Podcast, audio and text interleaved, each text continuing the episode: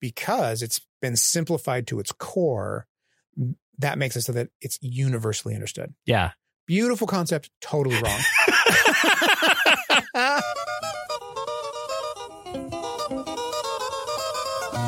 Welcome to Did I Do That? It's a podcast about graphic design and sort of, you know, the, the, the ups and downs of practice and, and some of the mistakes we make along the way. Cause, you know, that's part of the process too. Uh, I'm Sean Schumacher and joining me today, a very special guest, uh, a friend, an alumni of the program that I teach in um, a, a a creative powerhouse. oh my gosh. Um, it's Ethan Allen Smith. Hi. Hi, this is great. I'm so I'm so glad to be here. It is true. I, I I'm grateful you called me a creative powerhouse, but really, I you just, are. Oh, awesome! I'll just take it. I'm just going to take that as a compliment and be quiet. Did I do that? Did I do that? Is it too dumb? No, I really like that actually because um, I, it's funny. Speaking of the program, I had this idea that I still want to do. I had this idea when I was still a student here, and uh, and I and I really I really want to do it. Is we have on the walls when it's when it's the in the before times. the, the long, long ago. Yeah, when we actually had people in buildings. Yeah. Uh, uh, the walls were always filled with work, and it was always the finished work, and it was always the work that was kind of the peak of school. It was great to be able to walk through and flip through it and get a sense of what other students are doing and feel, you know, really bad about yourself. feel challenged for your next project. That's a better way to Yeah. put it. And uh, except that the part of but what the the part of the process that I really enjoy the most is the things that we really just abandon. And and sometimes you have to abandon work halfway through to get to better work. And we've all done that. I certainly did that. Oh God. I- Where- so many. I, I'm nearly done with a project and realizing nothing about this is working. I'm, I'm literally going to go back to my sketchbook and throw it away. Well, I want to have a wall in each of the restrooms that's called like uh, I don't even know like what, like what to call a museum of of discarded Of work. Yeah, uh, of, the, st- of the stuff that we were initially proud of, or maybe stuff that we had to abandon because it was a good idea, but we didn't have enough time. Yeah. you know, any number of reasons to abandon it. That's still valuable, and it would just be really funny to put in the bathrooms. Just like you you walk into a stall and everything's very normal, and then you you open that door and there's just Yeah. work. Absolutely. mountains of work Uh, pamphlets, sketches, good, i- bad ideas, good ideas gone astray. Yeah, Yeah, I, lo- I, I absolutely rejected idea. ideas. so so did I do that? Is such a great. Ex- I mean, like that really is the crux of what we're doing. Yeah, and I mean what I like about it too is that it's not there's nothing that's ever used that particular phrase as far as I have been able to tell. There's no there's- Well, I mean, other than a certain '90s TV show, I don't know what, is this. do you really not know? I mean, Because I didn't watch it, but I can I can say it. Did I do that? I like. I think. uh, that voice means nothing to me. No.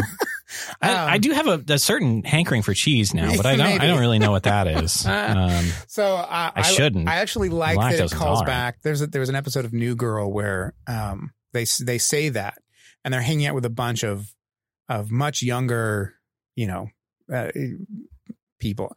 Uh, exennials or whatever Exactly. Well, the ex Whatever the they tall, thought uh, the that was going to be called. Yeah, the- Oh, the, millen- they were younger millennials, I think, and and so Jess in the show says, "Did I do that?" And they had thought thought they thought it was hilarious because they'd never heard it before. So I think we've actually approached a time where we can use "Did I do that?" and everybody who knows will know. yeah. So I don't, I I like it. Well, and then we look back at our work, like updating our portfolio is one of the hardest, most stressful things to do. And we Yeah. we don't, none of us do it enough or in the right ways. and Um, it's it's the feeling that you have as you're going through Yeah. that work again like oh jesus Right. what what was i thinking Yeah. what even was this Well, and I there's there's a piece of work on my portfolio that's still that's from 2013 and I still keep it up because I'm genuinely proud of it. I feel like it'll hold the test of time and it shows something it shows a piece of work that like highlights what I'm capable of. yeah But the number of projects that have dropped away that I was actually proud of before and after that project. yeah I look back on and like, boy, it's no wonder I didn't get hired at that other agency. like, we can see that you can do that really one good thing, but what were you thinking on this other one? No, did I do that? Is a great title. well, it's, I mean, I think with that process in particular, like there's there's a there's a self criticality that is so hard because it is really easy to like overcompensate and to go straight into like, oh God, I hate everything.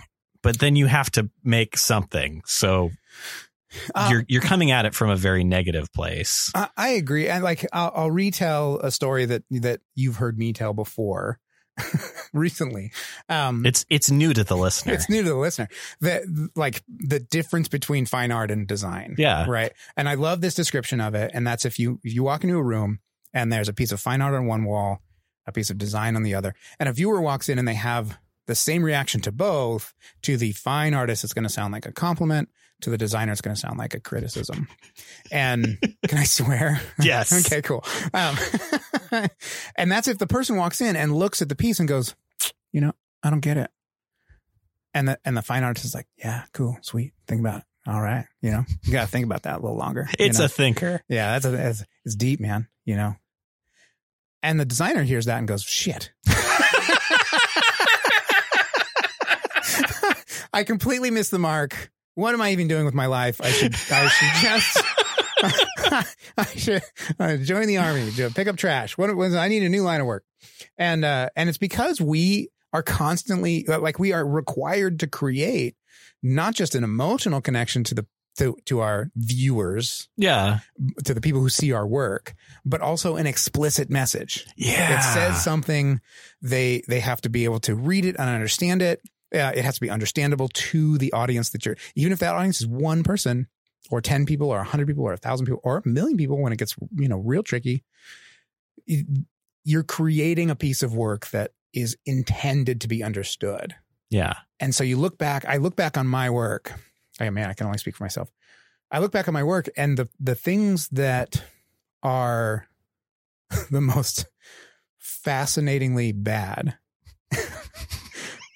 are the ones that were really pretty and, yeah. and meaningless. oh. Where I was really, and I'm still really proud of my ability to do it. yeah. But I look at it and I think, ah, I, I was not paying attention to the message or the or the audience or the messenger or the style. This this is a painting Yeah. in a Did- gallery. Did, I do that? uh, yeah. I, I gave myself a goal as a teenager. I'm I'm one of the lucky few in the world, really. Uh, I discovered design as a kid. I, mean, it didn't discover. My aunt is a uh, is still a designer. My uncle's still a designer. Wow. Yeah, they were when I was kids. They're here in town, actually. Um, I think my uncle worked for Wieden and Kennedy back in the '80s or something, and oh. yeah, like way back. So I grew up knowing that graphic design was a career choice. So literally my first job in my life was as a graphic designer. And um and I gave myself the goal as a teenager that I wanted to design something. And of course I was also doing like I couldn't play music because I have no musical talent of any kind. And uh but that meant that I was always As making anyone who's heard my singing will Yeah. also attest sing- to that. singing what's that um yeah i i and i tried you know but i can't i have no rhythm and um uh and my fingers just don't do whatever guitars need them to do Which is a lot of things. it's a lot I mean, I I wonder sometimes with a lot of instruments if you had to do that from scratch, would you do it that way? Because like, there's a lot Some of people did. I mean, different things on guitars. somebody that- invented the french horn you know somebody was like you know how can i make this harder how many times can it loop around? exactly so so i ended up doing all the cd covers and flyers for all the punk rock band punk rock bands in town well um i so i gave myself a goal. I wanted to design something that a million people saw. And i and i'm like that's Wow. right. Like that's cool. Except that i met that goal pretty early simply because of the work that i was doing. Yeah. um in my whatever i think i was probably 20 and and it wasn't particularly good work. I mean it was fine but now I, i'm i am I, i'm functionally in charge of jordan.com Uh, That's quite a big. If- that's quite a big thing. if only a million people see my work now i have failed and that's a weird metric now yeah. And so I've stopped years ago, years ago, I have stopped measuring my success against what we now refer to as clicks, and likes, and Yeah. and and and reach and i find new ways to measure my success and one of those is like did i create an emotional connection yeah.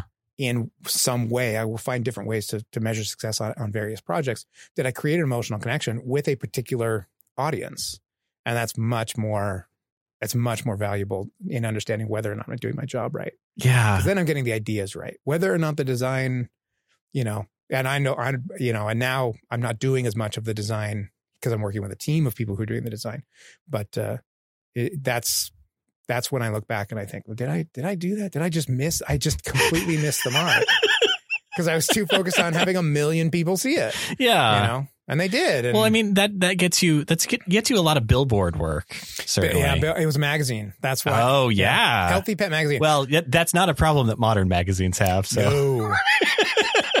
Although I was, this is, it's weird though because I was one of the founders, I guess. Uh, I was fir- I was certainly the first designer um, of what is called Healthy Pet Magazine, which is now oh, I've seen that. everybody has because if you take your dog to the vet instead of sending you a postcard, it's it's for all the Antec, and I'm 20 years Yeah. from this now. Um, if you take your animal to the vet. They used to send you like a postcard that's got Snoopy on it or whatever. It says, bring your animal back. Yeah. instead, they send you this magazine. It does the exact same thing. It's still a reminder. Costs the dentist the same amount, or dentists, the veterinarian the same amount. I mean, they do. Dentists when you think too. about veterinarians, like they're doing dentistry, they're doing That's true. they're doing internal stuff. Yeah. You got to know a lot more stuff and multiple species. Yeah, it's true. So I so it was a magazine. So er, in the in the early 2000s, making a magazine, uh, having a million people see a magazine you made, it's not it's not that it's easy, but it wasn't hard. Yeah. You just have to be the designer on a magazine, and then you're done. And uh, am I proud of that work that I did it? Yes. Yeah. Is it in my portfolio? Not a chance. But I mean, it's a it's a stepping stone too. It was.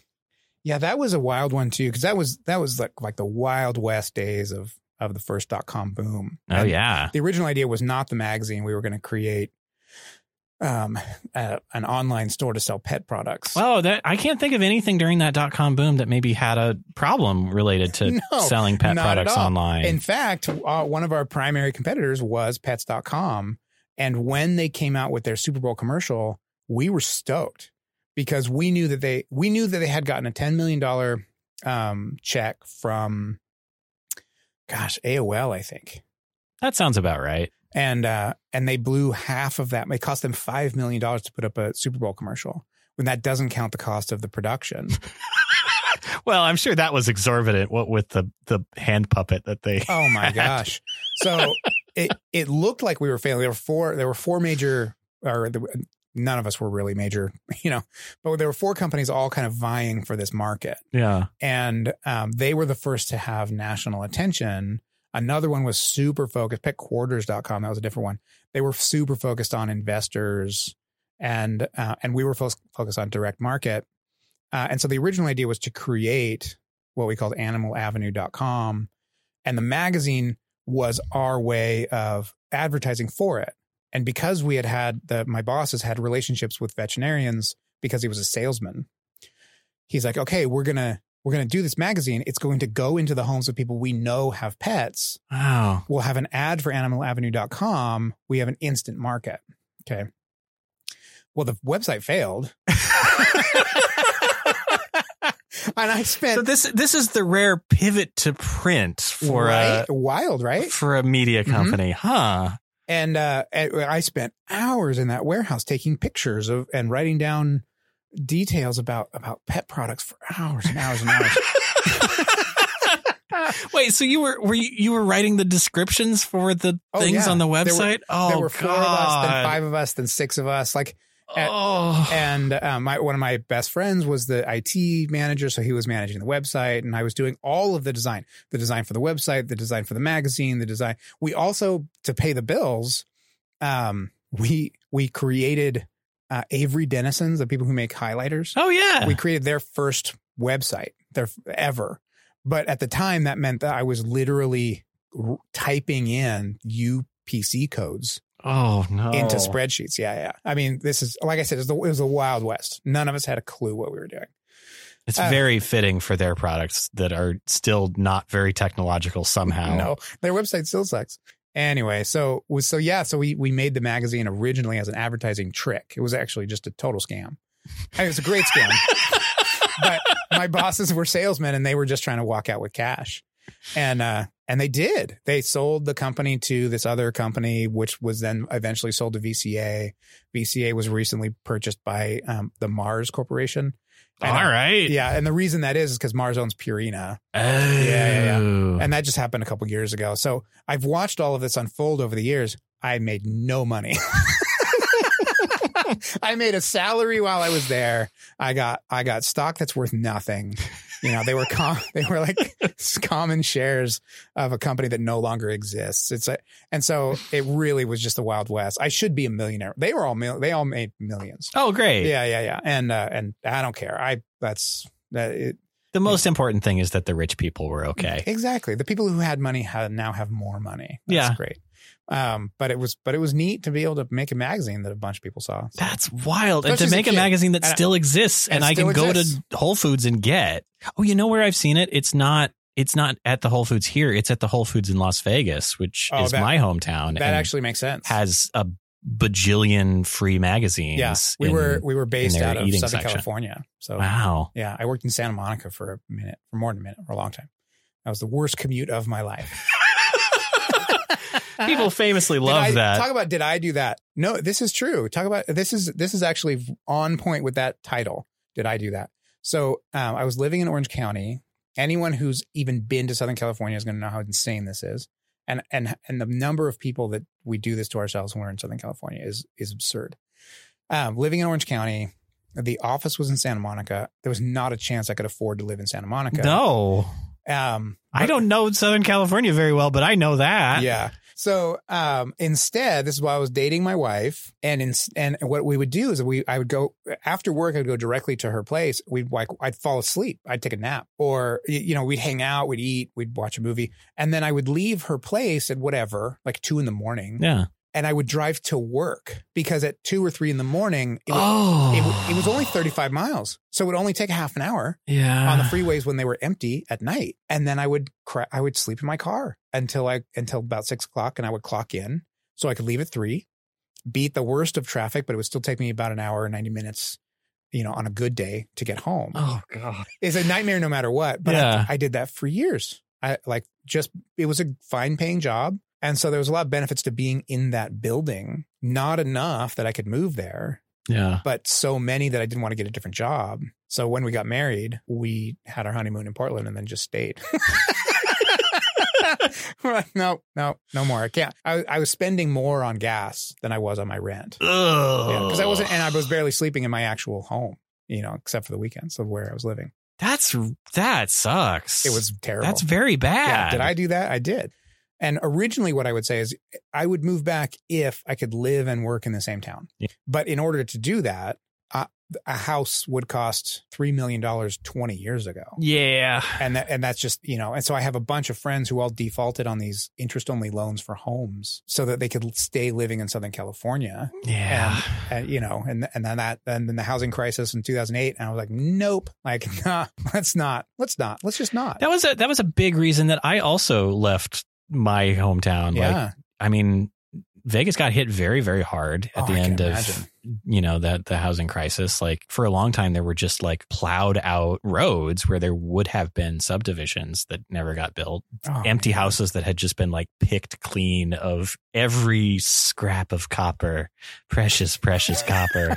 And it just it felt like I would rather live in a city maybe where it's been there for a couple years at least, and there seems to be a limit on the amount that it can get bigger. Yeah. Um, I, I, have a, I have a good friend. He he works at Nike. I won't, I won't give more detail than that because I don't I don't want to reveal his identity. Although I'm not about to talk bad about him or anything. it's Batman, isn't it? It is. It's Batman Damn it! secretly, but that's, that's a secret identity anyway. And uh, We'll he- never figure out who Batman is. he uh, um he and his wife are in Southern California and doing great high level work for a company that's kind of adjacent to the work that he's now doing at Nike.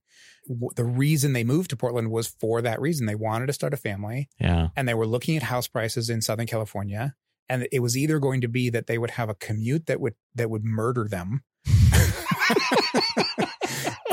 or or be so far in debt that they that they would never be able to escape or be able to feel like they could afford a family. yeah. So Portland was this kind of nice halfway point where they could still afford a house. It we still we're big enough that we have some big town amenities, although you still can't get Chinese food at two in the morning. Um, no, or basically anything, well, on anything at Sunday morning. still. Yeah, no. Um, but uh, you know, it, y- they could afford to buy a home, and so he's been at Nike now for years, and and he's really grateful that he did because he bought a house, and he's watching as even as Portland is now being priced out for his age group. Yeah. Uh, his friends can can't afford to buy houses even in Portland, and so he feels really lucky. Um, Thank you, Zillow. oh my I gosh! Appreciate all your help. I mean, that's that's a different podcast. Maybe, Yeah. but, That's my other podcast. Thank you, Zillow, That's about a- that's all the good works of the Zillow company. yeah. So we're just we're we're a nice we're a we're a we're a big town. Yeah. We're not a small city. we are a big town. I think that's a Yeah. very that's a very good way of putting it. Yeah. A really good friend of mine uh, described it as if uh, if New York and New Hampshire had a baby. and he could say that with some authority because he's lived in New York, New Hampshire, With all and the Portland. self-importance of both of those places. Exactly. I had a conversation. I won't tell you who it's with because you won't believe me. But I, I had a conversation. Was with it Batman? It wasn't. It was, uh, it was maybe, uh, yeah, you know. Anyway, it doesn't matter who it was. Uh, and and what we were talking about was that New York, Texas, and Portland. Nobody loves where they're from more than the people in those places. Yeah. we like we we irrationally love this city, and uh, to to to an irrational degree, similar to to Texas and New York. That's at least what we thought. Yeah. But- I mean, I think there's I, I might make a case for Las Vegas in that just because, Yeah, you know, there's not too many places that have the self importance to call themselves the entertainment capital of the world, despite really having no evidence of that in it's not the cultural investment that the Oh, city man. makes. But, you know, we've got we've got Penn and Teller. Uh, That's yeah. something. well, I They're mean, still going. all the stories I have about Vegas have nothing to do with entertainment or things that were entertaining. hey, same here. yeah. So I don't know. I don't Well, know. except, except for the That's a good story point. about where we pretended to be magicians to get into the magicians convention did it after party. Yeah, we did.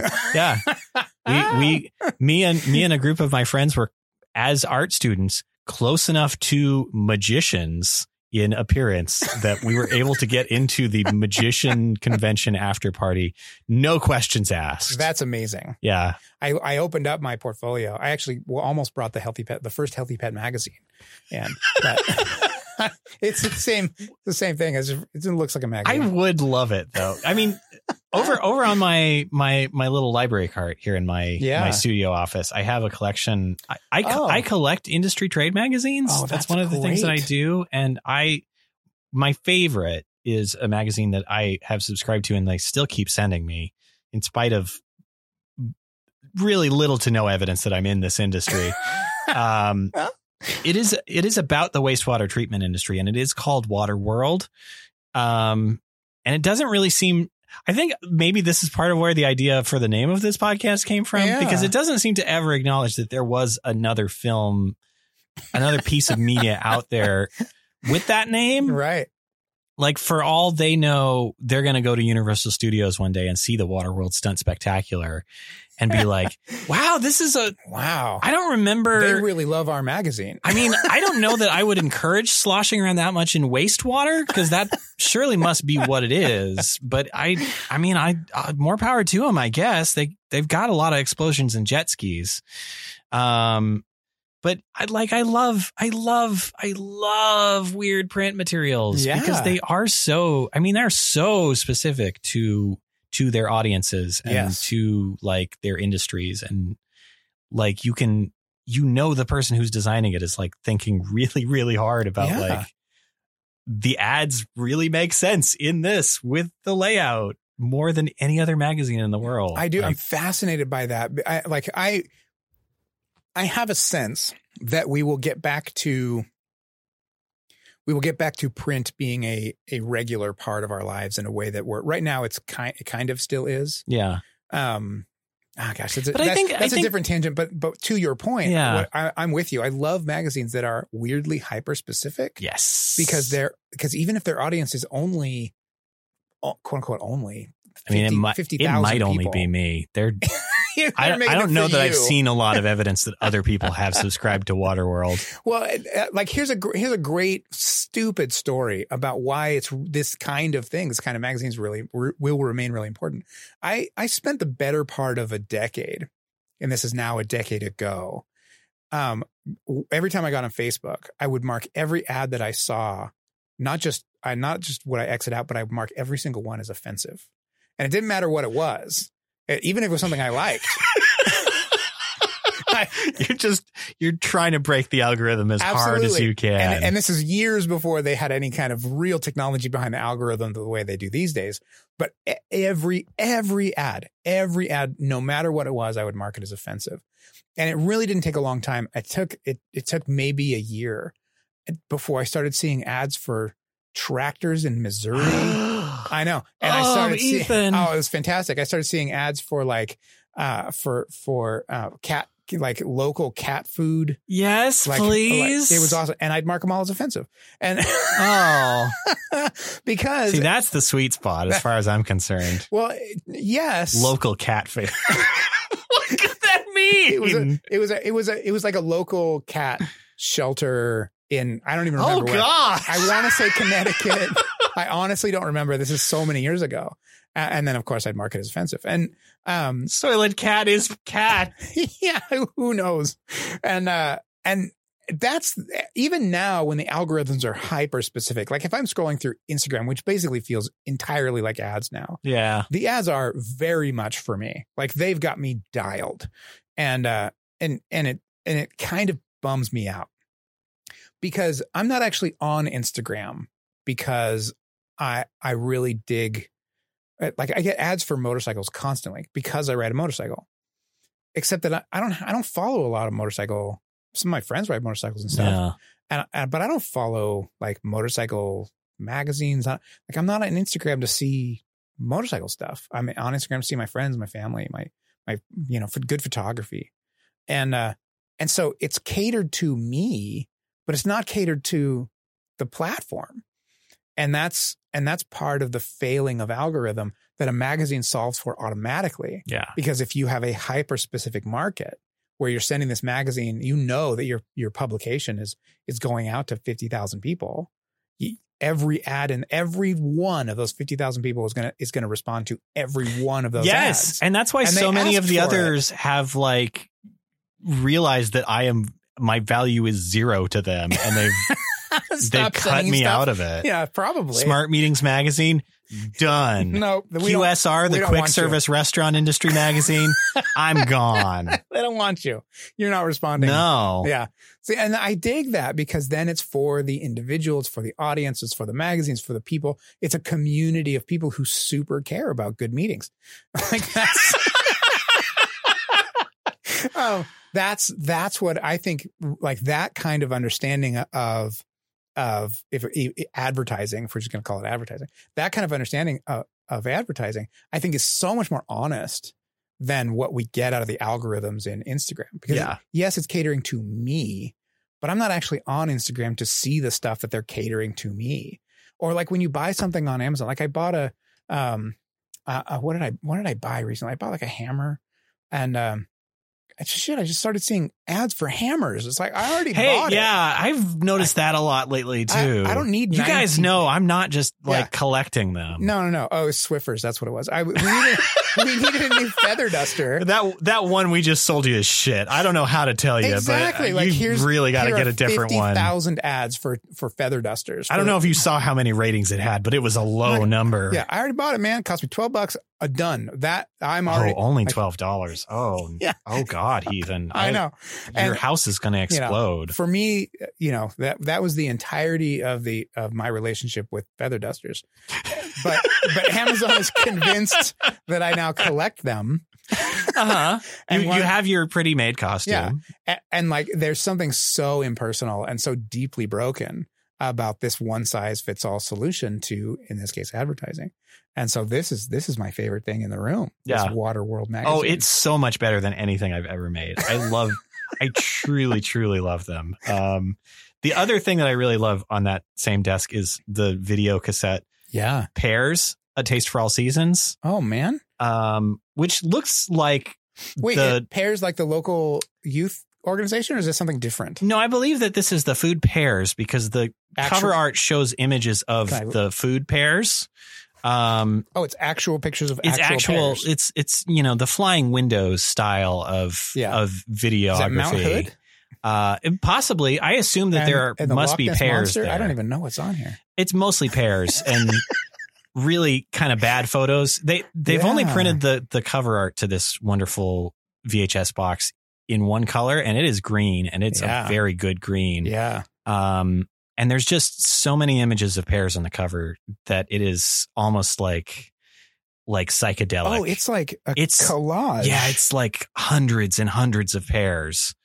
And all in different image. Like I don't know how they collected that many images of pears. um, but Well, like they, they were just clipping. They were they were doing clippings from Pears magazine. it's so good though. All the choices in that. I've never watched the video. I have no way to watch the video, but like the job that that designer did in selling that concept of pears, a taste for all seasons, is so expert.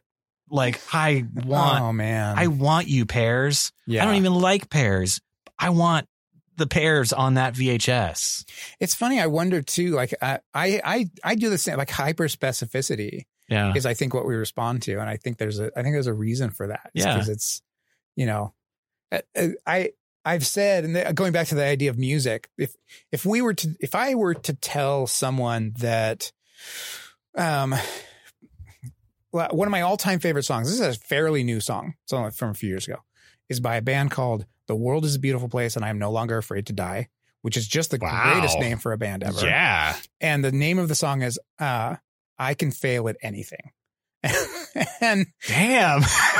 And- Whoever's coming up with names for Oh. them is really the video is them playing in maybe a church or something i have a crush on literally everyone in the band and they have like two drummers the video is absolutely gorgeous two drummers, so luxurious. Oh my gosh. And the song, it's one of those songs where I if I wanted to, if I wanted to, I I could allow myself to cry every time I listen to it. Uh, it's powerful. There's a line in the song that's uh, that I think every it resonates with everyone I've ever talked to is uh, um uh, uh being this age always felt so far away. And it doesn't matter how old you are, that's always true. Yeah. And uh, so, but if I were to say that to somebody and they also would put that song in their top five, that means more than we like the same sounds, right? That means more than we like this, the way drummers drum or keyboardists keyboard or guitarists guitar or singers sing. That means that that person and I have an emotional connection to the way this song was put together, the way the words were written, the type of people who are in the video, um, who I'm very much at, like that's that's my entire aesthetic is everyone in the band. Is what I'm aiming at. and uh, um, and, and that and I think that's part of that that hyper specificity is not necessarily about that that VHS I'm also in love with. Like it is is not just because I super dig pears although pears are great, um, yeah. but because of that idea that that finding an, a connection to somebody because of a particular design or sound choice is about the emotional connection you have to that thing and that's that's way more important way more important than you know is this is this song properly structured i don't even think people who who spend What does all that of even time- mean? i know Like I, I I mean, I feel like that's an argument that we have in design too. Is like it, so much of that is just nonsense. I tell my students every term, every term, at least every year, every every time, a student will will attempt to do grunge design or ask like, "Can I can I do grunge design for this?" I'm like, yeah, you totally you totally can. You're going to fail, you know, not the project. I'm not going to give you an F, but is uh it's hard to overstate how little we cared about literally anything yeah. in the 90s. Like we didn't ca- we didn't care about anything. We didn't the picture of the band that's in front of a dumpster on the back of the CD, that wasn't because that was an aesthetic choice. It's because they had a Polaroid camera and they were all together. you know, at that, Take, that taking a photo costs four dollars. Right. We're not going to do a second one. no. So that's what they chose. And but the other piece of that that I say is all of the tools that we now have at our disposal makes everything on a straight line automatically. Yeah. It- when you type a word, it's on a straight line, which means if you want to make it feel off center or uh, not perfect, you then have to make the choice to make it off center or imperfect. Then it's not actually imperfect. Yeah. It's that you are dictating how that line is going to be rotated, those words. We were just cut, everything looked like a, a, a ransom note because that's the only typefaces we had available to us.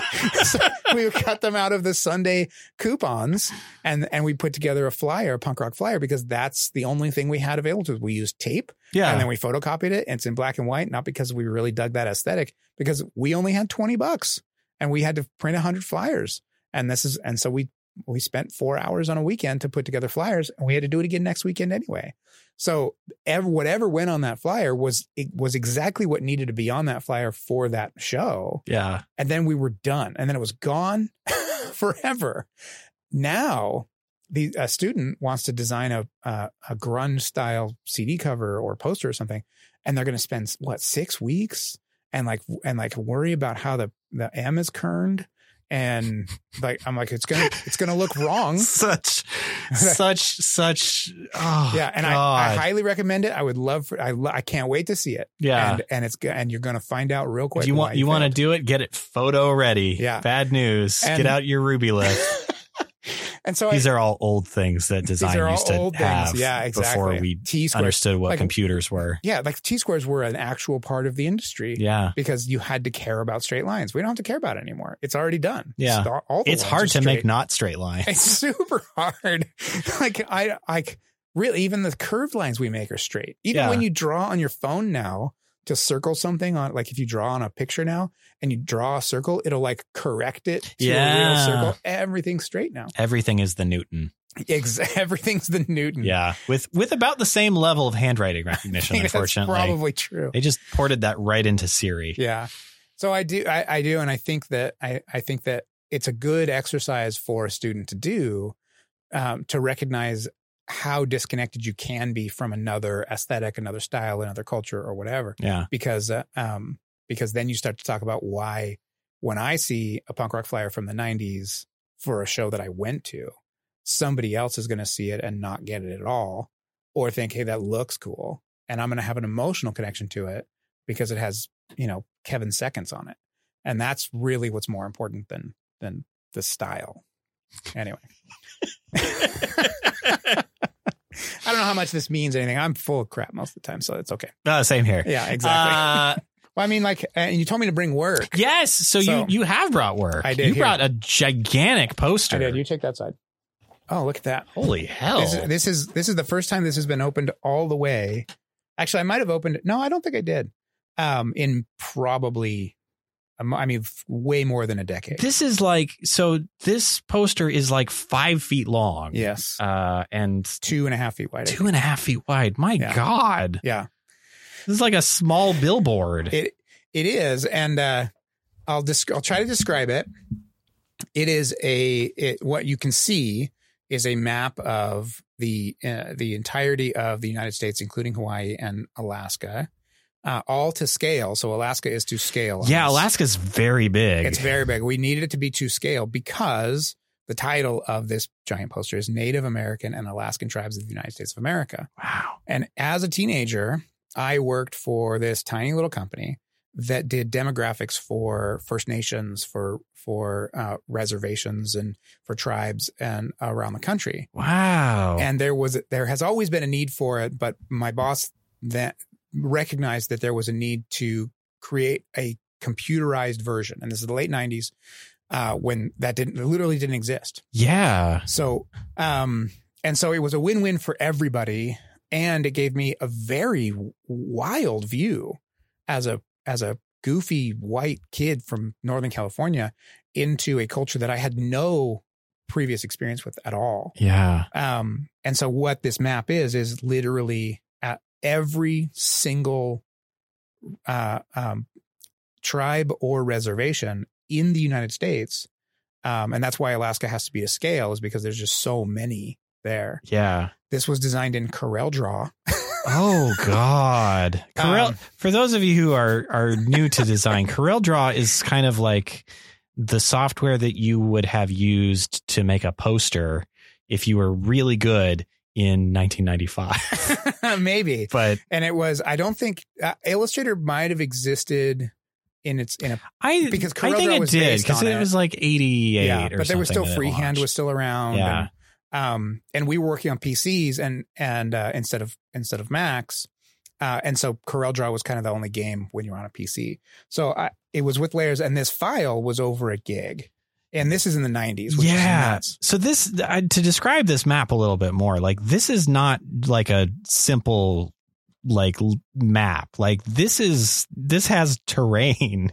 Yeah. This has like I mean there's there's like full waterways and like Yeah. shadows and stuff. Sha- shadows which would have been pretty hard to do oh, man. at the time. we bought the this it is it's a terrain map it's and because that was important uh, an important piece of the understanding especially Yeah. where some of these uh, some of these first nations are um, when you start to look in places like south carolina versus the west where the reservations are much larger yeah. um, it is, is is an understanding of where wh- where they live conditionally what the conditions the natural conditions of those places Yeah. um, and so we bought these maps, these terrain maps from the U.S. government, and so they were they were two this they were this size, Wow. so they could be printed at 300 DPI at this size. Um, and I can't even I don't even know. There's 352 total. Um, Yeah, it starts. Uh, it- it's there's so many that it's split up. The map is in the center, and then there's a list on. for just Alaska. This is just Alaska on my side, and then Ethan's side on the other side of the room is the rest of the continental yeah. U.S. So 352 just in the continental U.S. How many in Alaska? uh, two hundred and twenty-three. Yeah. So five oh 550 600 almost. Wow. 600 total uh, tribes. Well, this was a very wild first piece of education in how to design a lot of information. There was no way to make this poster smaller. Yeah. Um, but uh, it also this also hung in the White House in in in Al- in Al Gore's office when he was vice president. okay. Yeah, not this one, but one just like it. Um, because that was the headquarters of, at the time of the Bureau of Indian Affairs was the with the office of the vice president, uh, and so we filled a niche really quickly that didn't exist. This this didn't exist before before this nothing little company in, in Northern California pulled it off. Um, so I think it's still being used in some universities and things. I think probably it's been aged out and by companies that are way better at it than I was at a, as a whatever 18 year old kid. I mean, but it like it does a good job. Like it really. Mm-hmm. uh, I mean, it's kind of shocking how few, how few like, uh, like tribal lands there are on the East Coast, and even on It's the West. Coast. Like, I mean, uh, in Alaska too. Like they're really small. Like they don't even, they're not even large enough to really get a highlight. Like you do a highlight for, you know, the Yeah. larger areas, and really, it's only Arizona that's that's beefy enough that it's like a, a reasonable chunk of the state. Yeah. Well, and uh, Oklahoma as a state was supposed to be entirely reserved Yeah. for for Native American tribes, and, and of course the U.S. went back on every treaty. Yeah. Well, this, this, that's why that's why I mean it's great that we ended up there, but this was a really good education as a designer to understand that I, without any cultural understanding, I had to be able to design this thing using other people's brains. Yeah. That I had to be able to design something that was going to make sense for the people who were literally going to be in front of congressmen, in front of uh, in front of the president and other places, and and and that I was not able to do that for as a as a teenager designer.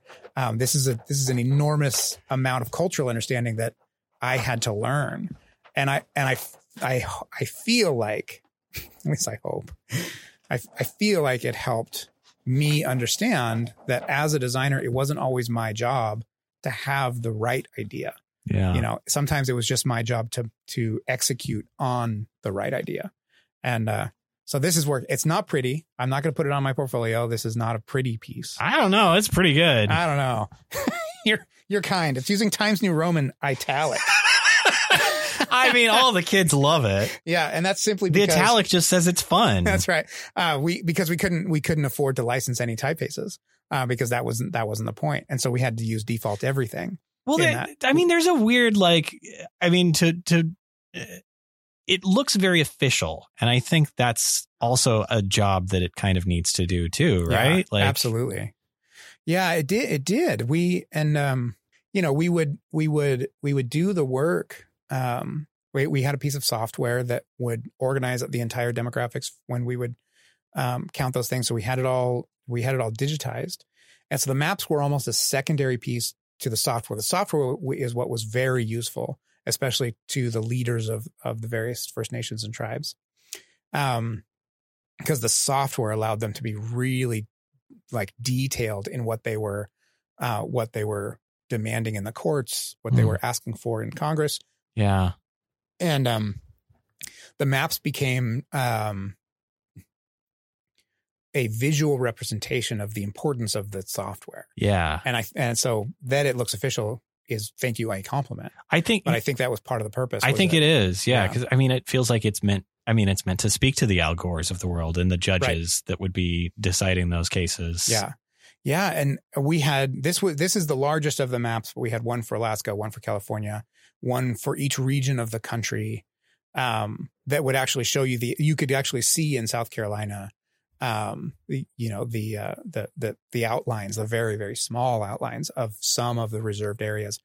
Um, or you would see simply a dot on the map where a where a First Nation was headquartered yeah. and they didn't have any land because it had been taken, you know, 100 years ago. Wow. And so we're, and this is 20 years ago that I was doing this, and still most of this hasn't been resolved. This is still going through the courts. I mean, they just finally, finally uh, resolved the one that's in Oklahoma at the Supreme Court level, and the and the city and state still won't do anything about it. Like they're literally fighting against the Supreme Court decision. And Oh, good. I know. um, and it's because the the the data is what has to drive these things. Um, because they like they meaning the courts, the Congress people, they need to be able to understand the data, but it's not the data that's important. It's the cultural destruction yeah. that that that's the actual story. And so how do you frame that in a way that that a congressperson is going to hear, become emotionally attached to, become emotionally aware of, and then choose to do something about it? That's that's what design in in real I would design this very differently now. Well, yeah. Like, what would you? How would you approach it? Oh man. Well, first of all, I wouldn't be the designer. I would hire I would I, I wouldn't hire a teenage white kid in California. Pro- probably a First Nations person. Absolutely. Yeah. Absolutely I would. And so as a creative director now, what I would do is I would I would I I would build this from the start, always based on the data, because the data is what's important. Uh, but then actually get them in front of of if we could get in front of a congressperson, great, but just get in front of somebody who has some legal expertise and then design a map that was intentionally emotional. Yeah. That, that actually drove an emotional story, not just a data story and uh and that's probably what i would do very different now is is this has to be an emotional connection the data the data is what's important to make the change and to make it real uh, but the emotion nobody will do anything about it if they don't feel emotionally connected to it and that's i think the that's where modernism missed is that it was almost like they were trying to to remove the emotional connection to any individual piece by by simplifying it to a point where emotion was no longer a part of it yeah. and uh and again that's a general there's a rash generalization and, and I, i'm happy to have arguments about modernism later with many of my friends uh, but um i think the way i would tackle it now would be to would be to creatively direct that idea is okay we need to get this in front of people who can who can choose to make change and that change can happen. And whether it's the presidents of these first nations or the uh, or the chiefs or the the directors or it's congress people or it's the or it's the church or it's education it would be a very it used to be we would send the same map to the white house as we would to the university of nebraska but i would actually have different maps now for educational purposes versus um versus change making purposes in in in the senate or whatever Yeah. so that's that's how I would do it differently. Like that, this is a this is a one solution to a lot a lot of problems that are that are occurring. Um, I think it's it makes much more sense to have a lot of solutions to those things. I I really like that. I think that that speaks to that speaks to the the way I think that we've been talking this whole time. Like, yeah. the world's a messy place, and you got to have a lot of voices to to make sense of it. We do, and and you know, I uh, at the Dunning Kruger, the Dunning Kruger effect is something I teach all of my students. And uh, do you know what this is? Oh, Like the- sure. Okay, okay, yeah. Just at a core, the the more you know, the more you realize you don't know. Yeah. which is very Socrates. Socrates said that, I guess. Uh, was that Socrates? I don't remember. No, somebody. Somebody said it. They were right. I don't know who said it. Huh. Um, and I, and I think that's um, man. I I don't even know if I can put enough emotional force into it, Uh, but I I'm convinced that the creative industry and the creative people that we're seeing uh, come up into uh, into the world um, will literally change the world because we are at a time where we need creative solutions to a lot of issues Yeah. and and there is no one size fits all solution to any literally any there is no problem at all that has a one size fits all solution Yeah. and so we We have need we've seen so many so many problems created by people trying to wedge that's right the one size fits No, all and- solution into things. and and and so many of the conflicts that even that we're currently going through even when you're going through TikTok Yeah. so many of the conflicts come from this false narrative that that any that that any group of people can dictate what's wrong with another group and how to solve that other group's problems or really just to tell them to stop complaining that's the big thing Yeah. and our job is to have ideas and uh and the more people we can have from the more from from more uh the more ideas we can have from more people from more places from more histories from more personal experiences the better we are going to be able to solve for literally any problem Yeah. because we will have somebody who has an awareness and understanding and an emotional connection to that problem. And uh and so we're a long way off from that yet. Yeah. Re- recognizing the problem is an important Yeah. part of it, though. Yeah. And recognizing that I can't solve it. I think that's Yeah. been one of my, you know, I, you know, getting growing up and getting smarter also means recognizing how much dumber I am getting. I mean, you're lucky that you got smarter because I've definitely not, I'm not over getting the past smarter. decade. I am not. I I am I am getting intentionally dumber. I am I am I'm making the actual effort to to learn as much as I can about things that I know nothing about. Just just to get a sense of how how little I can do. Um because I really do want to position myself in places where I can help find the people who can make those changes. I want to position myself in places where um where I can I can I can be a benefit to something, even if it's a brand for a company. I don't care uh, if I could be a benefit to the company in a way where um, I'm I'm putting the right people in the room and not just assuming that I'm the right people. That that feels like success to me. Yeah. Yeah. Ethan, Yes, um, I've kept you here a very, very long time. this is great. You're gonna have to edit a bunch of this out. I guess. I know. Yeah. That's that's okay. All of these I've gone very long on. Um, do you? Is there anything? If people want to learn more about you, where should they go to do that? Oh yeah. So Ethan Allen Smith is like spelled the way you would imagine it. And that's, it's everywhere. EthanAllenSmith.com, Ethan Allen Smith on Instagram.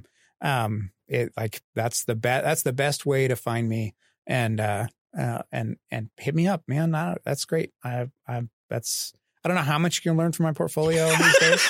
yeah. I- I we, we always kind of have to do years. non-traditional plugs. I've I've realized. Like, Yeah. Um, yeah, my, I, I really, do, I really should update my portfolio. I'm proud of the work that's on there, but Yeah. I, there's definitely, I need to update it. well, But- friends, if you're not designers already, then you should know that what you see in a design portfolio is always really about three or four year old work because Yeah. we're just we're very busy and we don't have time to update it. No, or we don't have the permission. I do a bunch Oh, of work God, for that, for yeah. companies that it's all on NDA, Yeah. and so I do high level work that will never see the light of day, and uh, that's true too. But uh, but Instagram Instagram's a pretty clear view of of me as a person, Yes. um, and I'm pretty open with it. I it's not private, but I still take pictures of my kids who are very patient with me as I. And you are very good. Oh, at thank you. Photography. Yeah, that is you took you took a picture of me Just that now. made it look like I was not some sort of troll, which is largely how I feel. That's so That's what I'm aiming at. You'll see a lot of pictures of non trolls on my Instagram page. no trolls allowed. Yeah. you heard My- it here first. and my uh, like I, I'm not even kidding. My kids are so patient with me because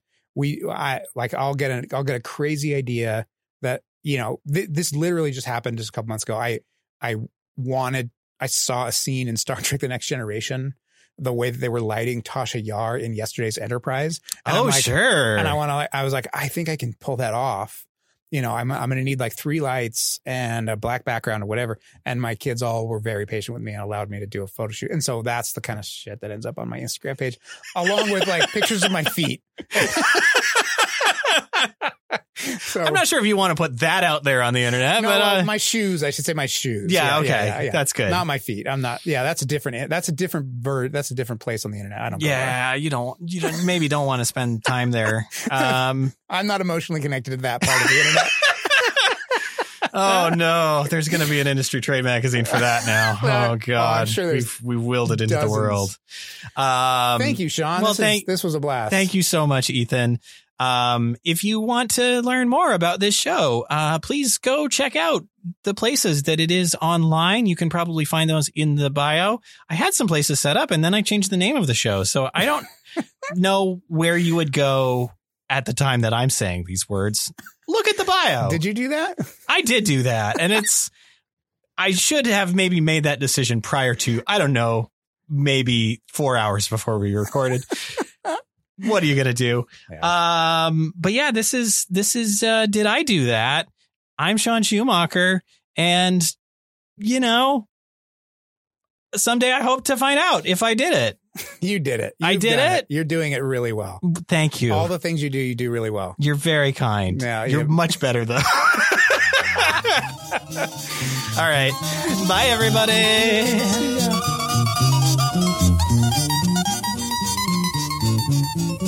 Brother tells this story, and I'll probably butcher it, but he was in a car with somebody. They were just picking random people up to go to this show, and this dude was actually like, "Yeah, I can't wait to get in a fight tonight." And everybody's like, "Yeah, it's dumb." Oh, good. dumb." Yeah, exactly. Thank you. And then so uh, he, my my brother ends up at the show, and there's this other dude there that's like, "I'm feeling like getting in a fight tonight," and uh, he's like, "What's Oh, going? love what's even going on?" connection. That's what he's. And they got in a fight in the back of the concert, and that's exactly what my brother thought. Is like, that's adorable. they found each other. They It's so found their cute. person.